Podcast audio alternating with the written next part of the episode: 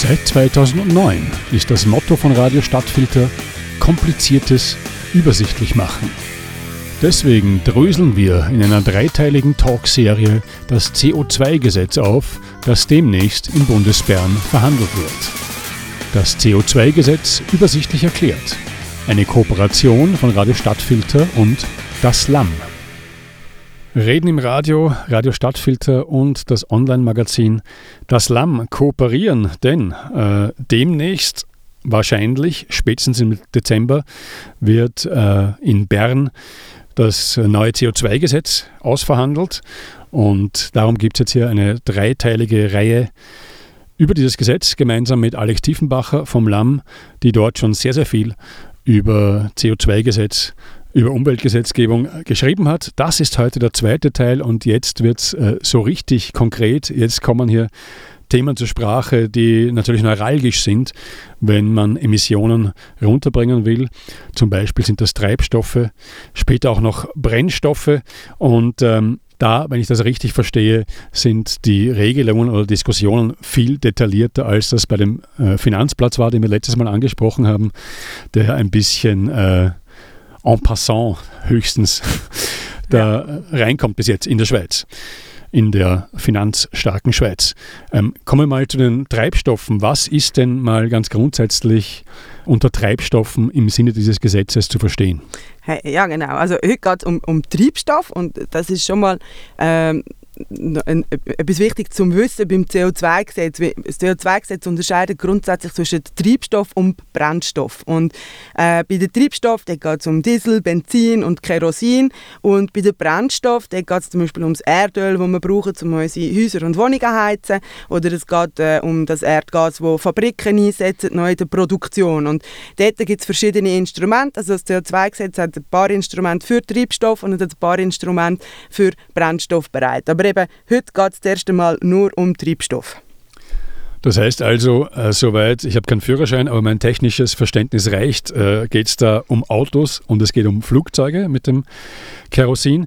Kommen wir mal zum Autoverkehr. Ähm, der betrifft ja nun wahrscheinlich wirklich viele Leute. Was ist denn da vorgesehen im CO2-Gesetz für den Autoverkehr? Dort äh, würde ich gerne zwei verschiedene Instrumente genauer anschauen. Es gibt auch noch mehr, aber äh, die zwei, die äh, mich schon die zwei wichtigsten. Das ist einerseits Kompensationspflicht auf den Import von Treibstoff und andererseits äh, äh, die Sanktionen auf den Import von Autos. Aber zuerst mal zu der Kompensationspflicht für äh, Treibstoffimport. Ein gewisser Prozentsatz vom CO2, wo mit Benzin und Diesel importiert wird in die Schweiz, muss von den Firmen, die die Treibstoffe importieren, kompensiert werden. Ähm, wie machen die das? Die finanzieren äh, Klimaschutzprojekte, also zum Beispiel den Einbau von klimafreundlicheren Kühlanlagen oder auch mal einen Bau von einer Biogasanlage. Und das kostet die Treibstofffirmen natürlich und ein Teil von diesen Mehrkosten dürfen sie auf den Benzinpreis äh, draufschlagen. Das darf aber nicht mehr als 5 Rappen pro Liter Benzin sein. Also die, der Aufschlag, den sie maximal dürfen drauf machen, der ist nach oben deckelt. Die Deckelung, die hat auch viel zu diskutieren gegeben während der Abstimmung zum CO2-Gesetz vor zwei Jahren. Ähm, weil man hat die Deckelung wollen, äh, erhöhen auf maximal 12 Rappen. Aber eben, man muss da dazu schon sagen... Das ist dann so, in dem Vorschlag, der abgelehnt wurde, ist das so drin gestanden, ja, genau, ja. Also in dem, was wir abgelehnt haben, ist das so drin gestanden, in dem, was wir jetzt haben, bleibt es bei diesen 5 Rappen. Oder? Und es hat riesige Diskussionen gegeben, aber also was wirklich wichtig ist zu sagen in diesem Zusammenhang ist, dass die Deckelung bis heute nicht ausgeschöpft wird. Also ich habe da nur Zahlen von 2021, also während der Abstimmungskampf vom, äh, ums CO2-Gesetz, sind eineinhalb Rappen, die bis jetzt dort oben drauf kommen. Also es ist auch ein bisschen eine Pseudodiskussion, weil eben, es kommen dann weder fünf Rappen oben drauf noch zwölf Rappen. In der Realität sind es bis jetzt eineinhalb Rappen. Aber eben, ich glaube, das ist eine Ecke vom CO2-Gesetz, wo schon lang und breit in der Öffentlichkeit diskutiert wurde, ist ganz anders als andere Ecken, die noch total unbeleuchtet sind. Darum also muss ich, müssen wir glaube auch nicht mehr viel mehr über den Benzinpreis reden, über den haben wir schon viel geredet. Ähm, aber etwas anderes, was ich noch wichtig finde zu sagen, ist, dass, äh, wenn wir jetzt da über die Kompensationspflicht reden für den Treibstoffimport, dann muss man auch aufpassen, dass man das nicht verwechselt mit den freiwilligen Kompensationen von Privatpersonen oder auch von Firmen. Also wenn man zum Beispiel einen Flug kompensiert oder wenn die Firmen versprechen, dass ihre Produkte CO2-neutral sind dank Kompensationen, dann ist das vom Prinzip her ist das Gleiche. Beide finanzieren Klimaschutzprojekte, aber bei dieser Kompensationspflicht für den Treibstoffimport über das CO2-Gesetz geht es nicht darum, dass einzelne Firmen oder Privatpersonen CO2-neutral werden, sondern es geht schlussendlich wirklich darum, ob wir die Reduktionsversprechen vom Pariser Klimaabkommen können erfüllen Also was da kompensiert wird, das wird nachher der offiziellen Schweiz im Rahmen vom Pariser Klimaabkommen wirklich angerechnet. Und das heißt, solche Privatinitiativen, die du gerade erwähnt hast, äh, die werden nicht angerechnet? Nein, die sind dort nicht mit drin. Das wird nicht abgerechnet unter dem Pariser Klimaabkommen. Das machen die einfach freiwillig, damit sie ihre Produkte besser können verkaufen oder äh, halt, wenn man fliegt, dass man nicht so ein schlechtes Gewissen hat. Oder? Aber das geht nicht in die offizielle Rechnung und Budgetierung unter dem Pariser Klimaabkommen hinein. Eben anders als die Kompensationen für äh, Treibstoffimport. Ist ja schön, wenn hier Betriebe verpflichtet werden, für Importe auch Kompensationen äh, zu betreiben. Äh, aber ich würde mal annehmen, wenn man das ihnen einfach so überlässt, dann gibt es einen gewissen Wildwuchs. Äh, hat denn da, gibt es in der Schweiz irgendwelche Organisationen oder, oder staatliche oder halbstaatliche, die sich darum kümmern, um diese Umsetzung der Kompensationspflicht und wie die genau abläuft? Ja, das ist äh, eine Stiftung, die heißt Stiftung Klick. Die sammeln das Geld ein bei den Treibstofffirmen und kümmern sich dann um die Abwicklung von diesen Kompensationsprojekten. Ähm, die Stiftung Klick, also das ist Stiftung Klimaschutz und CO2-Kompensationen, heißt die mit vollem Namen. Die einen oder die anderen kennen sie vielleicht auch unter dem äh, alten Namen Stiftung Klimarappen, hat sie zuerst geheißen.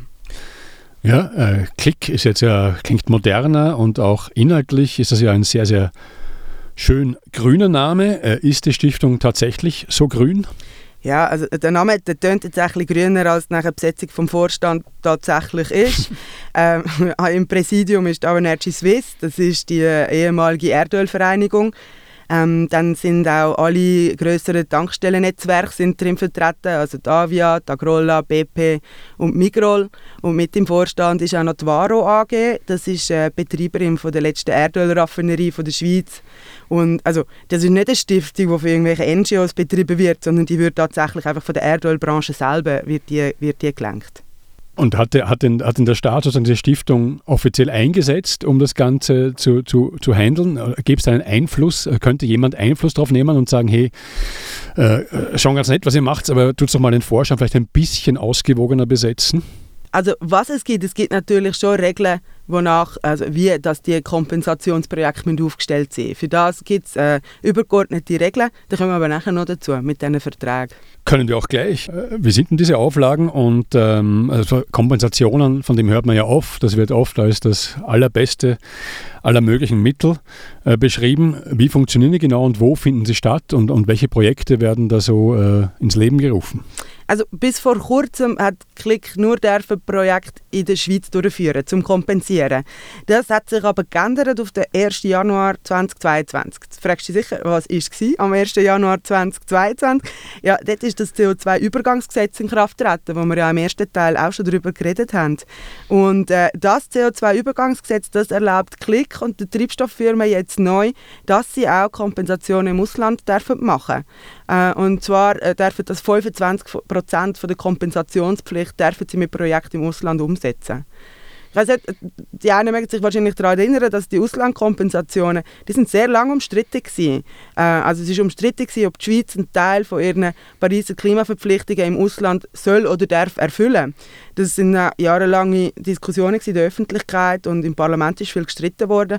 Spannend ist, dass der eigentliche Moment, wo nachher die viel diskutierten Auslandkompensationen dann plötzlich doch Realität geworden sind, ich glaube, den Moment haben die allermeisten haben den verpasst.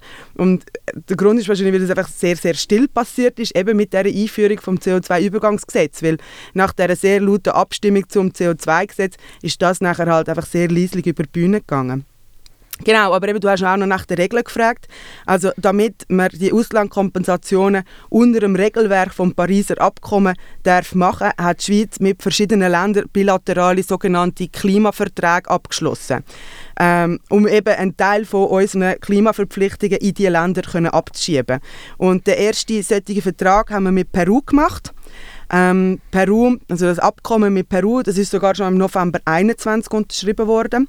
Also noch bevor das CO2-Übergangsgesetz solche Auslandkompensationen dann überhaupt äh, wirklich erlaubt hat. Ähm, das Abkommen mit Pari Peru, das ist nicht nur der erste solche Klimavertrag, den die Schweiz mit einem anderen Land geschlossen hat, sondern es ist weltweit das allererste solche Abkommen gewesen. Also die Schweiz hat ganz offensichtlich ein ziemliches Tempo drauf, wenn es darum geht, Verminderungsverpflichtungen in andere Länder zu schieben. Wir haben mittlerweile auch ganz viele von diesen Abkommen, nicht nur das mit Peru, sondern auch noch mit Ghana, mit Vanuatu, mit Senegal, Marokko, Georgien, Dominika, Thailand und mit der Ukraine. Das sind alles Länder, die sehr viel tiefere CO2-Ausstoß haben als die Schweiz.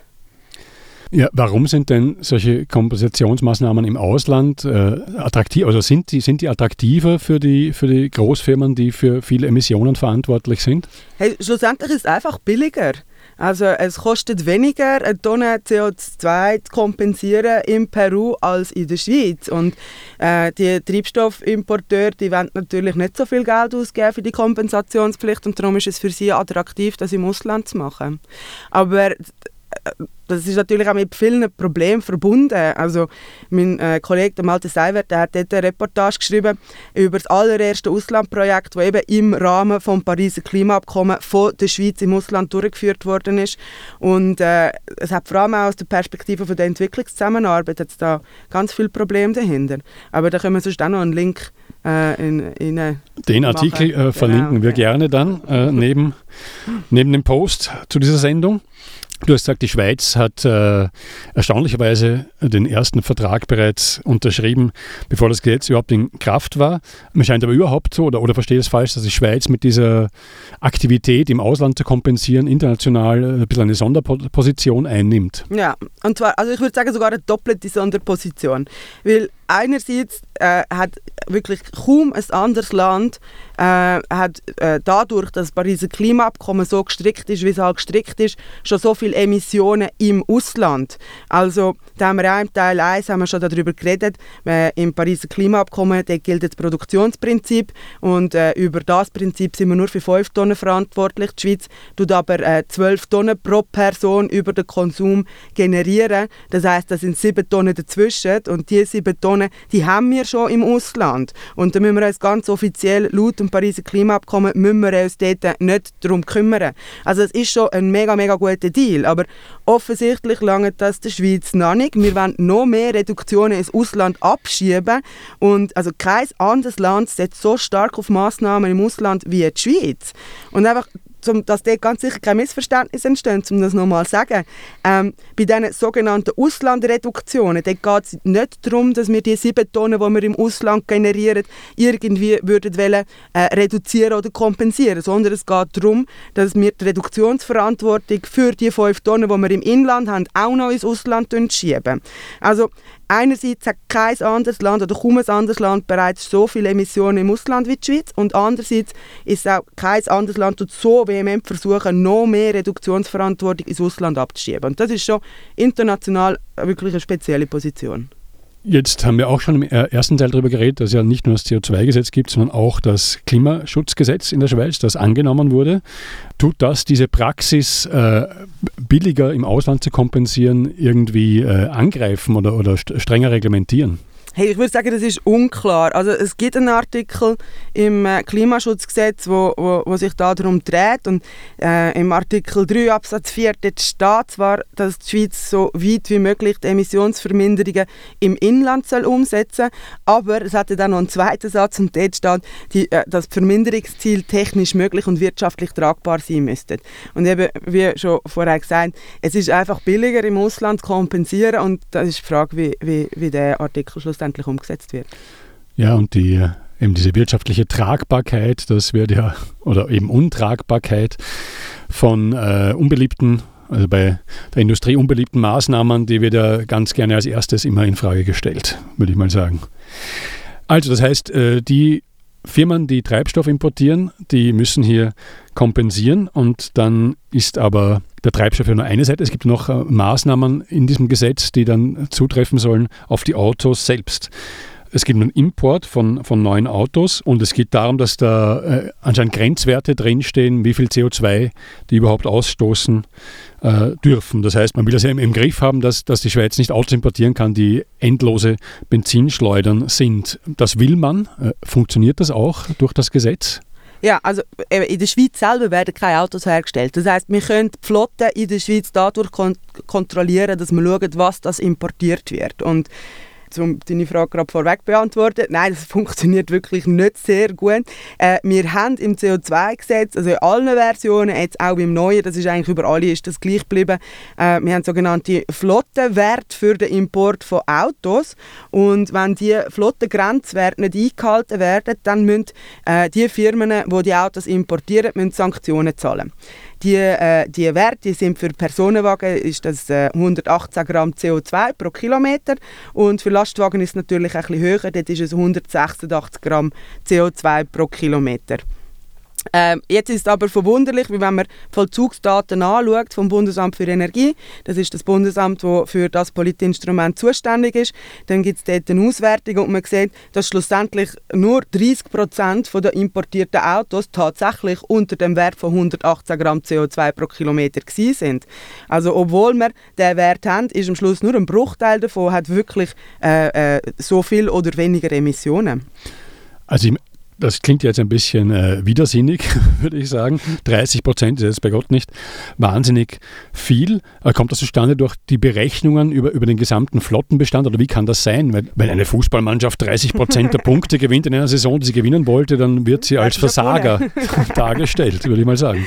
Ja, also es gibt mehrere Gründe, wieso das, das so ist. Einer hast du jetzt gerade angesprochen, wie, man muss erst mal, also, man, man muss sehen, dass das nicht ein normaler Grenzwert ist. Das ist nicht ein Grenzwert, der für jedes einzelne Auto, das über Grenzen kommt, gilt, sondern es ist eben ein flotter Grenzwert. Ähm, das heißt, das BFE, also das BFE redet auch lieber von Zielwert als von Grenzwert. Das ist ihnen lieber. Ähm, also der Wert von 118 Gramm CO2 pro Kilometer muss nicht von jedem einzelnen Auto erfüllt werden, sondern über die gesamte Flotte, wo ein Autohändler oder eine Autohändlerin in die Schweiz inneholt. Also man, was man anschaut, ist eine Art ein Durchschnitt, wobei der Durchschnitt, den darf man auch noch speziell berechnen, zumindest zumindest in den letzten Jahren, weil äh, bis äh, Ende 2022 haben die, die, die Autoimporteure und die Autoimporteurinnen sogenannte Phasing-Ins und Supercredits dürfen machen bei dieser Durchschnittsberechnung. Ja, noch nie gehört, komplizierte Worte. Was, was zum Teufel ist Phasing In und was sind Supercredits? Ja, also ich probiere es zu erklären. Äh, also im Jahr 2021 hat es zum Beispiel ein, äh, ein Phasing-In von 90 Prozent Das heißt, dass äh, die Autohändler und die Autohändlerinnen haben nur müssen 90 Prozent von ihren Importautos in ihre Berechnung mit reinnehmen. Also die dreckigsten 10 Prozent der Autos haben sie einfach aus der Rechnung rausstreichen. Dadurch ist natürlich der, der Durchschnitt verschönert worden. Auf der anderen Seite äh, gibt es auch noch die Supercredits und das geht, dort funktioniert es andersrum. Dort darf man die saubersten Autos darf man mehrfach zählen in dieser Berechnung. ja, ganz lustig. Okay, ja. aber also 2020 hat man einen Supercredit von zwei zum Beispiel. Das hat geheißen, dass man die saubersten Autos hat man zweimal zählen und das hat natürlich der Schnitt auch nochmal verzogen, oder? Ja, das ist ein bisschen so, wie wenn die Fußballmannschaft am Ende der Saison die fünf höchsten Niederlagen einfach streichen kann. Genau, das wäre ja. etwas Gleiches, ja. ja. Okay, ähm, jetzt ist das ja alles im Rahmen eben äh, von CO2-Gesetzen erlassen worden, die ja zur CO2-Verminderung beitragen sollen. Was war denn die Idee hinter diesem Phasing-In und den Super-Credits? Das, äh, aus Sicht der Umwelt kann ich das jetzt nicht so toll nachvollziehen. Also der Grund, wieso man das gemacht hat, dass, äh, man hat Einführungserleichterungen machen. Also es nicht Erleichterungen äh, für die Einführung von Autos, sondern Erleichterung für die Einführung vom CO2-Gesetz. Also die Phasing-ins und die Supercredits, die hätten äh, die Autohändlerinnen sollen erleichtern, dass sie die Grenzwerte im CO2-Gesetz dann irgendwann können erfüllen können. Also es war so ein bisschen sich daran gewöhnen über, über die Jahre. Ähm, Sie werden hoffentlich jetzt nicht nochmal eingeführt, wie, sie sind auch schon zum zweiten Mal eingeführt worden. Okay. Also man kann nur hoffen, dass es jetzt nicht noch ein drittes Mal gibt mit dem neuen CO2-Gesetz. Aber Äh, es gibt tatsächlich auch noch mehr Gründe, wieso dass, äh, die allermeisten Autos, die importiert worden sind, nachher unter dem äh, 118 Gramm CO2 pro äh, Kilometer sind. Und das hat etwas mit den E-Autos zu tun. Äh, die E-Autos, also die Elektroautos, die dürfen nämlich auch in die Berechnung von dem Flottenschnitt mit einberechnet werden. Aber die haben ja natürlich 0 Gramm CO2. Also die brauchen ja kein Benzin und kein Diesel und haben in dem Fall auch keine Emissionen. Und das holt der Flottenschnitt dann gerade nochmal ab. Und äh, es gibt einen Autoimporteur, der hat sich das wirklich zum Geschäft gemacht, und zwar Tesla. Also im Jahr 2020 hat Tesla etwa 2300 eigene Fahrzeuge importiert. Und das sind Elektroautos. Gewesen. Aber man hat dann bei Tesla dazu her nochmal über 7000 Verbrenner, also Benzinmotor oder Dieselmotor, mit auf seine Flottenliste genommen. Und so hat man die Verbrenner können an den Sanktionen vorbei ins Land importieren. Das heißt, für jedes E-Auto, das im Jahr 2020 über Tesla in die Schweiz gekommen ist, ist gleichzeitig sind auch noch zwei Verbrenner sanktionsfrei über die Grenze gekommen. Das ist natürlich wenig zielführend. Das hat kürzlich auch ein Bericht von der eidgenössischen Finanzkontrolle bestätigt. Und ähm, der Bericht macht noch auf einen anderen Fehlanreiz aufmerksam. Es ist nämlich auch so, dass schwere Importflotten die haben weniger strenge Zielvorgaben. Also ganz offiziell muss ein schwerer SUV muss die 118 Gramm CO2 pro Kilometer nicht einhalten. Und das begünstigt natürlich den Import von schweren Autos, was nochmal total widersprüchlich ist zu dem, was eigentlich das Ziel von dieser ganzen Übung ist. ja. ähm äh, zu den E-Autos habe ich noch eine Frage. Wie gesagt, ich kenne mich mit Autos überhaupt nicht aus, aber ich habe mal gelesen, dass eines der Probleme der E-Autos ist, die äh, lohnen sich energietechnisch erst, also in Bezug auf die Schädlichkeit, erst wenn die äh, etliche Jahre gefahren werden, weil die Herstellung von E-Autos so wahnsinnig energieintensiv ist. Jetzt bei dieser Importregelung, wird, wird das berücksichtigt oder gelten E-Autos einfach als äh, super grün? Ja, also bei, bei, bei dieser Regelung geht es wirklich nur darum, was sie im Betrieb ausstoßen. Dann hast du natürlich noch die ganzen grauen Energien, die in der Produktion der Autos mit drin sind, aber das adressiert das Gesetz nicht. Es geht schlussendlich wirklich nur um das, was emittiert wird beim Betrieb. Mhm. Jetzt hast du ja gesagt, hoffentlich, ähm, es hat ein bisschen so geklungen, als ob du nicht damit rechnest sogar, du bist optimistisch, gibt es Phasing in und die Supercredits dann nicht mehr mit dem neuen Gesetz, aber diese äh, letzten äh, sozusagen Tricks, die du gerade genannt hast, äh, E-Autos und äh, SUVs, äh, muss man davon ausgehen, dass damit weiterhin äh, getrickst werden kann bei der Berechnung von diesem Flottenschnitt?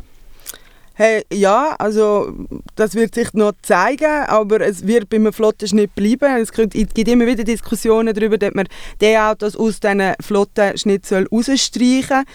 Vielleicht verändert sich noch etwas, aber ich meine, alles in allem hat trotz dieser Erleichterung und trotz dieser Tricksereien haben die Autoimporteure haben es bis heute nie geschafft, die Grenzwert oder Zielwert dann wirklich auch einzuhalten und sie zahlen jedes Jahr zahlen sie äh, wirklich deftige Bußen für das. Also im Jahr 2022 sind es 16 Millionen gewesen, wo sie haben müssen Sanktionsgelder zahlen, weil sie eben auch trotz all diesen Erleichterungen schlussendlich den, den Grenzwert nicht haben können einhalten. 14 Millionen allein gehen auf das Konto von einem Autoimporteur und, und zwar von der AMAG. Und äh, was gerade nochmal kontraproduktiv ist, ist, dass das Geld, das dort mit diesen Sanktionszahlungen gesammelt wird, das geht schlussendlich an, äh, in den NAF. Der NAF ist der Nationalstraßen- und Agglomerationsverkehrsfonds. Das heißt, das Geld aus den Sanktionszahlungen geht am Schluss noch in den Ausbau von der Straßen, anstatt dass man zum Beispiel damit würde irgendwie Ladestationen für E-Autos ausbauen Jetzt hast du ja vorher gesagt, dass es da einen durchaus kritischen Bericht gibt der eidgenössischen Finanzkontrolle. Weißt du, äh, inwieweit die Politik verpflichtet ist, solche Berichte der Finanzkontrolle äh, dann mindestens in Diskussion um ein neues Gesetz mal aufzunehmen? Soweit ich weiß, gibt es keine Verpflichtung, dass das umsetzen. Es ist aber schon so, dass äh, ein Bericht von der Finanzkontrolle hat eigentlich viel Gewicht, aber auch bei anderen Themen jetzt aus, äh, aus der Klimaschutzgesetzgebung ist mir schon ein paar Mal begegnet, dass Sachen, die die eidgenössische Finanzkontrolle empfiehlt, dann schlussendlich trotzdem nicht umgesetzt werden. Ja, da, kann, da können auch die Gegner nicht sagen, dass das irgendwelche Ökoterroristen waren, die Nein. da jetzt die irgendwelche Behauptungen aufstellen. Nein. Aber zurück zu den Autoimporteuren. Äh, das heißt, ähm, für die lohnt sich offenbar, saftige Bußen zu bezahlen, anstatt dass sie diese Grenzwerte wirklich einhalten gibt es keine Instrumente, wenn sie das noch nie eingehalten haben, die da zur Einhaltung äh, mehr zu drängen, sage ich mal? Ja, die stört das offensichtlich nicht so, wenn die da einfach die zahlen müssen. Und machen es dann, zahlen dann halt einfach, oder? Ich finde mehr einfach auch noch speziell, dass da oft ein eine einseitige Wahrnehmung ist, weil ähm, eben, die Autoimporteure zahlen Jahr für Jahr müssen die millionenstarke Bussen zahlen und äh, wenn man das jetzt zum Beispiel vergleicht, wie Diskussion geführt wird, äh, wenn Klimaaktivistinnen zum Beispiel bei SUVs gehen Luft rauslassen, oder? Dort hat man dann sehr viel in den Medien gehört, nein, also das geht jetzt wirklich nicht mehr, weil mit dem sind sie ja jenseits von der Gesetzgebung, das Gesetz darf man nicht brechen, das geht wirklich nicht. Und was ich dort noch spannend finde, ist, dass es wirklich einfach eine asymmetrische Wahrnehmung ist. Die, also KlimaaktivistInnen sind nicht die Einzigen, die das Gesetz brechen. Das machen sie, wenn sie beim SUV die Luft rauslassen, aber auf der anderen Seite sind auch die Autoimporteure und die Autoimporteurinnen Jahr für Jahr sie das Gesetz brechen machen und werden mit sehr hohen Bußen äh, bestraft wegen dem. Und also nicht nur die, die die Luft rauslassen im Pneu, sondern eigentlich auch das Auto selber, das dort steht, bricht schon das Gesetz, weil das darf eigentlich gar nicht dastehen. Auch dazu haben wir beim LAM einen Artikel geschrieben, den können wir ja sehr gerne noch verlinken, kann man dort noch weiterlesen. Das machen wir natürlich. Äh, wir kommen unserer Informationspflicht nach, äh, Radio Stadtfilter. Ähm, also, äh, Autos, ich nehme noch bei den Autos. Es ist schon eine ganze Reihe von Schlupflöchern angesprochen worden für die Autoindustrie. Das waren jetzt aber hoffentlich alle, oder? Nein, es geht nochmal eins, sorry. also, weil es geht dort noch darum, für, we für welche Autos dann die ganzen Regeln, die wir jetzt besprochen haben, schlussendlich auch gelten. Weil die Regeln, also die Sanktionen auf den Import von Autos, das gilt nur für neue Autos, also nur für Neuwagen. Und äh, da gibt es natürlich nochmal einen Trick, wie man das kann umgehen kann. Und zwar einfach indem, dass man nicht Neuwagen importiert, sondern Occasionen. Und dann ist natürlich die große große Frage, ist, wann wird aus einem Neuwagen eigentlich ein Occasionswagen? Wo nachher die ganzen Regeln nicht mehr dafür gelten. Und jetzt sind wir wirklich sehr, sehr tief in den Details vom CO2-Gesetz. Also jetzt sind wir eigentlich schon in der CO2-Verordnung. Ähm, und in der aktuellen CO2-Verordnung ist dort die Zahl sechs Monate drin. Also man kann aktuell einen Neuwagen einfach sechs Monate irgendwo stehen lassen, man muss ihn auch gar nicht bewegen, er braucht keine Kilometer und nachher wird aus dem Neuwagen ein Occasionswagen. Es gibt keine, es gibt keine Zahl, wie viele Kilometer da drauf er muss. Er muss keine Kilometer gefahren sein, er muss einfach nur sechs Monate alt sein, laut der aktuellen Regelungen in der mhm. CO2-Verordnung. Und nachher kann man ihn importieren, sanktionsfrei gilt die ganze Regel nicht mehr. In dem Gesetz, das wir abgelehnt haben, also äh, wir haben das CO2-Gesetz abgelehnt, aber dort ist ja auch schon eine neue CO2-Verordnung ausgearbeitet worden zu dem Gesetz, wo dann natürlich nachher auch nicht in Kraft getreten ist. Dort wäre äh, ein bisschen eine Verschärfung drin gewesen. Dort wäre es so gewesen, dass das Auto entweder zwölf Monate muss alt sein oder sechs Monate und dann aber auch 5000 Kilometer muss auf dem Buckel haben. Also damit es ein bisschen schärfer wird, wenn aus einem Neuwagen dann auch ein Occasionswagen wird. Aber im Moment sind es immer noch die sechs Monate, ja. Okay, und weißt du, äh, ob das irgendwie in dem neuen Entwurf auch nochmal neu diskutiert wird, weil äh, sozusagen etwas als Gebrauchtwagen zu bezeichnen, das keinen Kilometer, nicht mal einen Meter gefahren ist, äh, ist ja ich verstehe nichts von Autos, aber das ist irre, würde ich sagen. Ja, das ist noch nicht klar. Im Moment sind wir ja an der Ausarbeitung von einem neuen CO2-Gesetz und äh, die, Überarbeitung von der CO2-Verordnung ist, äh, ist da noch nicht in Angriff genommen worden. Gut, jetzt sind wir endlich durch äh, mit dem schönen äh, Bereich Autos. Äh, aber auch Kerosin ist ein Treibstoff, der betroffen ist von den Regelungen des CO2-Gesetzes. Wie schaut es denn da mal grob aus? Äh, was ist da geregelt im Bereich des Flugverkehrs? Ich muss sagen, im Bereich Flugverkehr ist einfach ein bisschen Chaos. Ähm, aber bevor wir dort tiefer darauf eingehen, wollte ich gleich noch zwei, drei Worte sagen zu den Emissionen aus dem Flugverkehr im Zusammenhang mit dem Pariser Klimaabkommen. Weil dort ist der Flugverkehr ein Spezialfall. Also die Emissionen aus dem Flugverkehr werden bis heute über das Pariser Klimaabkommen den Ländern nicht zuteilt. Äh, der Grund ist, weil man sich nicht hat können darauf einigen wer dann für die Emissionen zuständig ist. Also man muss sich, so als Beispiel, wenn man sich vorstellt, wenn eine Person mit einem dänischen Pass von Portugal über Spanien, Frankreich und Deutschland dann nach Polen fliegt, ja, welches Land kommt denn die Emissionen über, oder? Und welches Land muss sich darum kümmern, dass die Emissionen auch reduziert werden? Und das hat man, bis, heute, bis heute hat man das nicht können austeilen und darum Aber ich meine, es ist ja es wäre ja nicht so wahnsinnig schwierig, sich die Flüge anzuschauen, wie viele Flüge gehen von welchem Land ins welche, in welches Land und dann müssen sich halt das diese zwei oder wenn es mehr Stationen sind, drei oder vier Länder aufteilen. Könnte man machen, aber bis jetzt ja. hat man es nicht geschafft. Und darum eben die, also die Emissionen aus dem internationalen Flugverkehr, genauso wie die Emissionen aus dem internationalen Schiffsverkehr, die hängen so ein bisschen in der Luft. Die sind keinen Ländern zugeteilt. Oder? Ausser, also in der Schweiz, dort ist jetzt auch gerade eine kleine Ausnahme, auch mit dem Klimaschutzgesetz, das wir angenommen haben, weil äh, dort ist drin festgeschrieben, dass für äh, Ziele, die die Schweiz muss erfüllen muss, sind äh, die Emissionen der abgehenden Reise sind in der Rechnung mit drin. Also in diesem Punkt geht das Schweizer Gesetz sogar weiter als das Pariser Klimaabkommen. Das ist wirklich auch ein kleines Novum, ja. Okay, also es scheint äh, wahnsinnig äh, schwierig zu sein, äh, Flüge irgendwelchen Ländern zuordnen zu können. Ist das der einzige Grund für das äh, Chaos? Hey, nein, also es ist wirklich auch einfach ein bisschen durcheinander, weil weil man halt im Bereich Flugverkehr hat man sehr stark verschiedene Ebenen. Also man hat die nationale Ebene, dann hat man die europäische Ebene, hat man internationale Ebene und überall wird auch etwas gemacht. Also wenn man jetzt mal bei uns auf der nationalen Ebene schaut, dann haben wir ja im abgelehnten Gesetz, das wir nicht angenommen haben vor zwei Jahren, wäre die Flugticketabgabe drin gewesen. und das ist jetzt wirklich ein Unterschied zu der aktuellen Version, die jetzt dann äh, wieder in Ständer ankommt, wie das ist soweit ich weiß, das einzige Instrument wirklich total rausgefallen ist. Also die Flugticketabgabe, die ist in der neuen Version ist sie nicht drin. Im Bereich Flüge äh, hat man jetzt eine Mindestbeimischquote für erneuerbare Treibstoffe für die Airlines. Also die, die Airlines sollen in Zukunft am Anfang einen kleinen Prozentsatz von so erneuerbaren Treibstoff zumischen und der Prozentsatz der sollte Jahr für Jahr ein bisschen steigen, bis er dann vielleicht irgendwann mal bei 100 Prozent ist. Und das ist auch der gleiche Weg, wie die EU einschlägt. Ich nehme an, darum hat sich die Schweiz jetzt auf das äh, äh, festgelegt. Ähm, Gleichzeitig sind die Airlines aber auch verpflichtet, beim sogenannten Emissionshandelssystem mitzumachen. Und das ist jetzt nicht ein nationales System, sondern das ist ein europaweites System. Äh, die Schweiz hat zwar einen eigenen Emissionshandel, aber ist an äh, europäischen Emissionshandel angegliedert. Wie der Emissionshandel genau funktioniert, da kommen wir dann im Teil 3 drauf.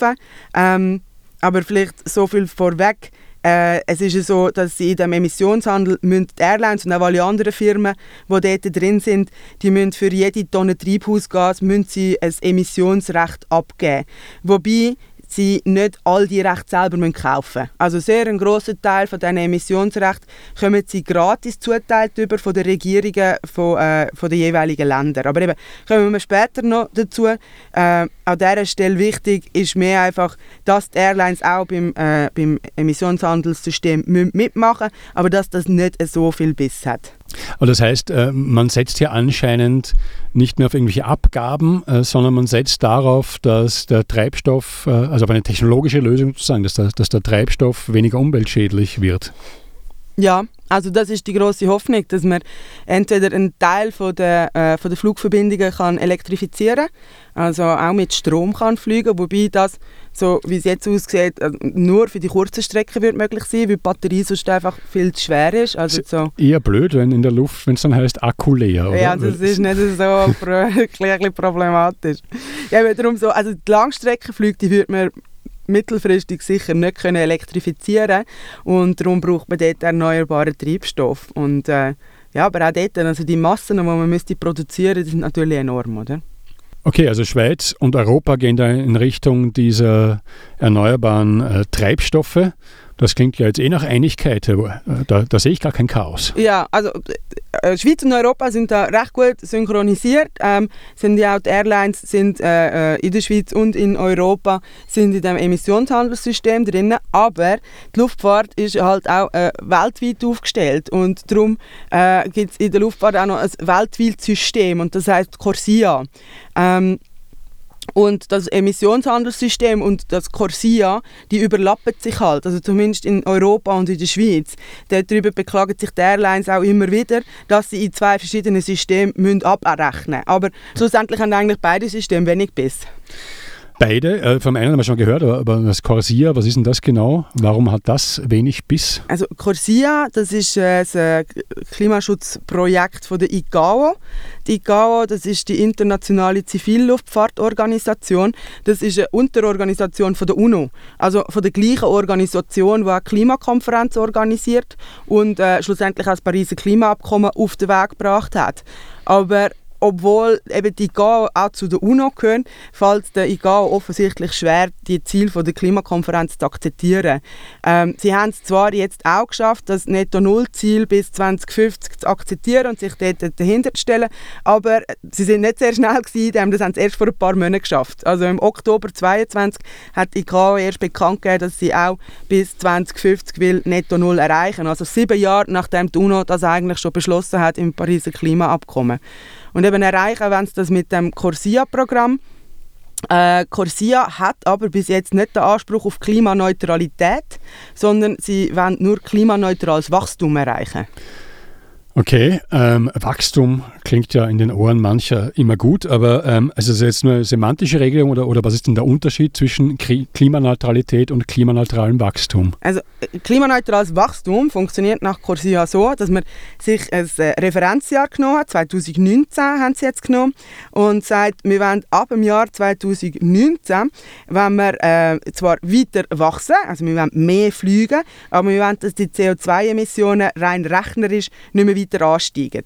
Und das will man dadurch erreichen, dass man äh, Technik modernisiert, dass man auch Anpassungen macht in der Routenführung, eben auch mit den erneuerbaren Treibstoff, aber auch mit sehr viel Kompensationen. Also man will keine Reduktionen von, von den Flugbewegungen, aber man will trotzdem die CO2-Emissionen stabil halten.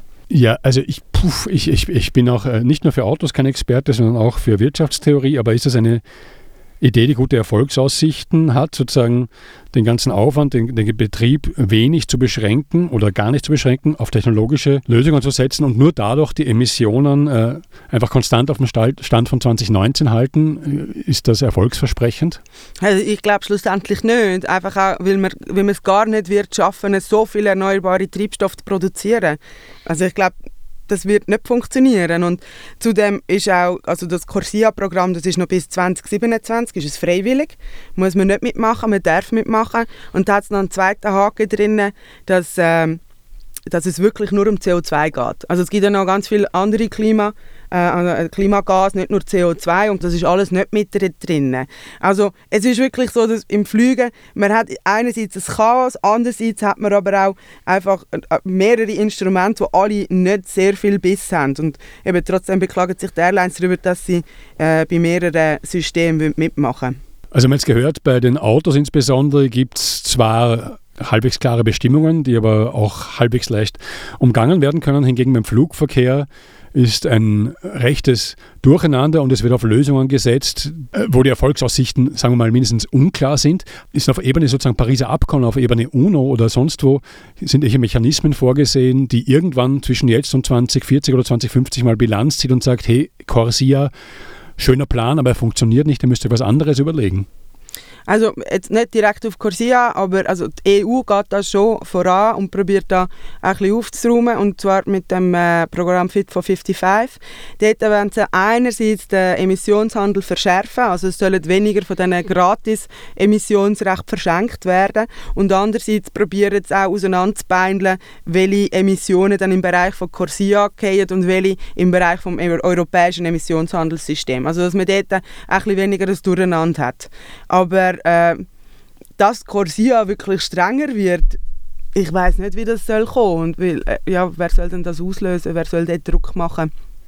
Ich habe das Gefühl, es wird schon schwierig. Ähm, zum äh, Abschluss habe ich noch äh, ein äh, eine lustige Geschichte zusammen mit Corsia. ah, ja. und zwar, äh, ich habe ja gesagt, dass das Referenzjahr, oder, wo man, äh, wo man bei Corsia braucht, das ist das Jahr 2019. Und man hat aber am Anfang eigentlich 2019 und 2020 nehmen. Also dass man die Emissionszahlen von beiden Jahren tut, äh, äh, quer verrechnen und der Durchschnitt von diesen zwei Jahren soll dann der, Referenz, äh, der Referenzwert sein für Corsia. Man hat dann aber sehr kurzfristig hat man 2020 aus dieser Rechnung rausgestrichen. Kannst du dir vorstellen, wieso? Weil man die Zahlen vom 2020 gesehen hat. Ja, genau, weil das war nämlich das Corona-Jahr. Man hat, äh, in diesem Jahr hat es sozusagen keine Flüge gegeben. Die Emissionswerte im Jahr 2020 sind sehr tief. Gewesen. Das heisst, wenn man 2020 in der Rechnung drin gelassen hätte, dann wäre der Referenzwert auch sehr tief gewesen. Und dann hat das Instrument von Corsia hat plötzlich richtig Biss entwickelt, aber das hat man offensichtlich dann trotzdem nicht wollen. Tatsächlich lustig, ich kriege mich kaum ein vor Lachen. Na, ja, ähm, äh, gut, aber da, da, durch solche Geschichten wird natürlich auch äh, klar, wie groß der Veränderungswille ist bei solchen hochdotierten Verbänden. Damit äh, kommen wir zum Schluss von diesem äh, zweiten Teil. Wir haben jetzt die Treibstoffe durchgekaut. Nächstes Mal geht es dann um die Brennstoffe, also um Erdgas, Erdöl. Die sind nochmal anders geregelt, vielleicht ja total griffig. Vielleicht wird das nächste Folge alles ganz anders. Und dann gibt es eben noch das Emissionshandelssystem zu erklären. Und da kann ich jetzt schon sagen, liebe Hörerinnen und Hörer, da müssen Sie dann gut aufpassen. Das ist äh, auch eine verzweigte Sache. Das war die zweite Folge. Vielen Dank für die Auskünfte, Alex Tiefenbacher von Das Lamm. Seit 2009 ist das Motto von Radio Stadtfilter Kompliziertes übersichtlich machen. Deswegen dröseln wir in einer dreiteiligen Talkserie das CO2-Gesetz auf, das demnächst in Bundesbern verhandelt wird. Das CO2-Gesetz übersichtlich erklärt. Eine Kooperation von Radio Stadtfilter und Das Lamm.